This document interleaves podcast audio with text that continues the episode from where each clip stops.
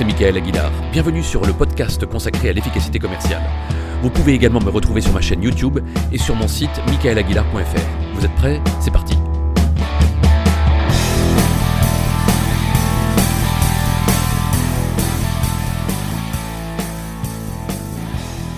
Beaucoup de personnes m'écrivent pour me dire qu'ils n'aiment pas la prospection ou qu'ils appréhendent de décrocher leur téléphone pour prospecter. Dans cette capsule, je vais vous apprendre à aimer la prospection et même à aimer la prise de rendez-vous par téléphone. Bon alors, on va tout de suite casser une croyance erronée. Être efficace en prospection, ce n'est pas une question de technique de vente. Vous m'avez bien entendu, pour décrocher un rendez-vous par téléphone, ce n'est pas la technique de rédaction du script qui va compter le plus.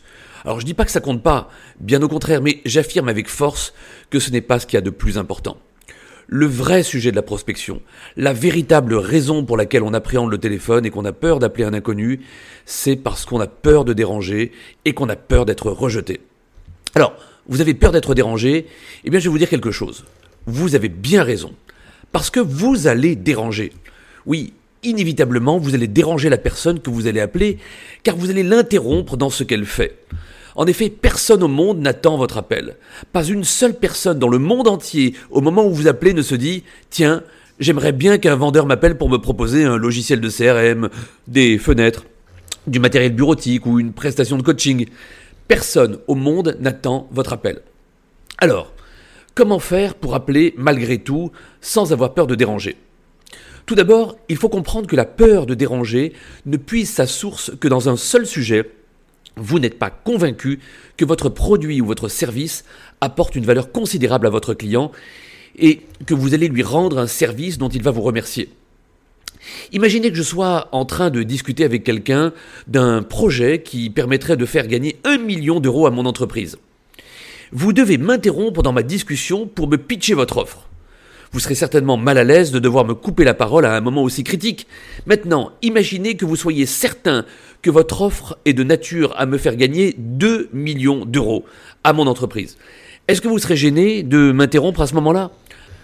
Imaginez que vous travaillez pour la loterie nationale, qui n'existe plus d'ailleurs, et que vous devez m'appeler pour m'annoncer que j'ai validé le billet gagnant et que je suis multimillionnaire. Est-ce que vous serez inquiet à l'idée de m'interrompre dans mes activités et de me déranger? Imaginez que vous êtes médecin et que vous devez m'annoncer qu'après un an de traitement, mes examens sanguins confirment que je suis guéri. Est-ce que vous serez inquiet à l'idée de me déranger? Est-ce que lorsque vous appelez, vous êtes convaincu que vous allez rendre un service merveilleux à votre client, que vous allez l'enrichir, lui faire faire des économies incroyables, lui retirer des contraintes terribles, lui retirer de sacrés soucis, lui faciliter la vie, lui procurer du plaisir? Est-ce que vous êtes convaincu de cela? Si vous n'êtes pas convaincu, barrez-vous quittez ce que vous faites et allez faire autre chose.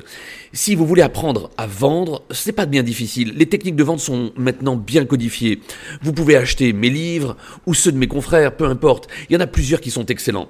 Mais ce que je vous explique ici n'est pas de l'ordre de la technique de vente, mais relève de l'état d'esprit. L'état d'esprit, le mental précède la technique. Le métier de vendeur est trop difficile et si vous ne vendez pas pour une bonne raison, vous ne tiendrez pas plus d'une saison. Il y a quelques années, mon cabinet avait décroché un très gros marché avec un établissement de crédit bien connu pour que nous formions les distributeurs de cet établissement à vendre davantage à crédit. C'est-à-dire qu'on allait voir des marchands de vérandas, de fenêtres, de meubles, de piscines ou d'électroménagers pour les inciter à utiliser le levier du crédit pour vendre davantage ou faire de la montée en gamme et des ventes additionnelles. Avant de monter la formation pour le compte de cette entreprise, on a rencontré des dizaines de vendeurs en magasin et on leur a posé la question suivante. Que pensez-vous du crédit à la consommation? Alors il y avait ceux qui nous disaient euh, ben le crédit c'est génial, ça permet d'acquérir des biens et de vivre mieux sans attendre d'avoir l'argent pour s'équiper. Et puis il y avait ceux qui nous disaient ben le crédit c'est bien pour acheter sa maison, mais pas pour acheter des meubles ou des fenêtres. Je suis anti crédit conso. Et bien entendu, c'était toujours ces deuxièmes vendeurs qui vendaient le moins.